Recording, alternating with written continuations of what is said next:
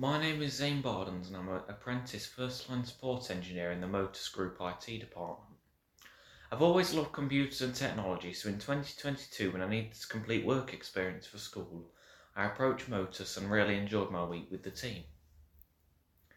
That was in the summer, and in January 2023, I submitted my CV to the help desk manager Chris to express my interest in completing an apprenticeship. Ever since primary school, I knew that college and university were not for me, so the apprenticeship pathway was the natural step for me. After an interview, I was lucky to have been offered a role to start two weeks after I left school. So on the 1st of August 2023, I started my level 3 Azure Cloud Support Specialist apprenticeship working with the first line team of the Motus Help Desk. As I came here for work experience, I knew what I was uh, getting into, even though it was over a year later, so it was quite comfortable settling in. The biggest adjustment, I guess, would be shifting from a school day to a work day, as at school, everyone thinks it's a long day, except when you're really at work, you find out it's much easier to be at school. But on the flip side, it's also great to be focusing on something I enjoy and feel passionate about all day. And even after work, my friends and family now think that I'm their personal help desk, but I don't mind because it's all learning. Through school, I found English the hardest subject and unfortunately didn't quite achieve the grade I needed, so I now complete an English functional skills course as part of my apprenticeship.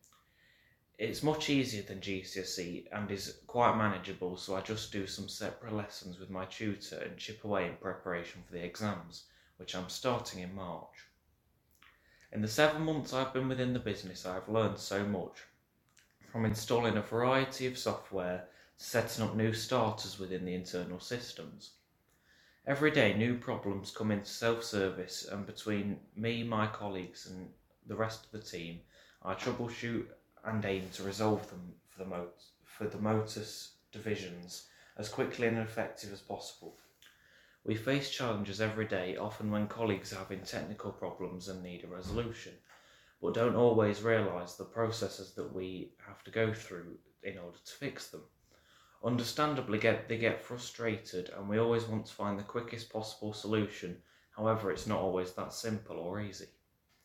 The team I work with are great. Everyone has been so welcoming to me as a young person. They treat me like one of the team and make me feel valued for my input to the department. My learning program is completed fully work based, so I don't actually have to go into college, but I have online workshops with other apprentices completing a similar qualification to me.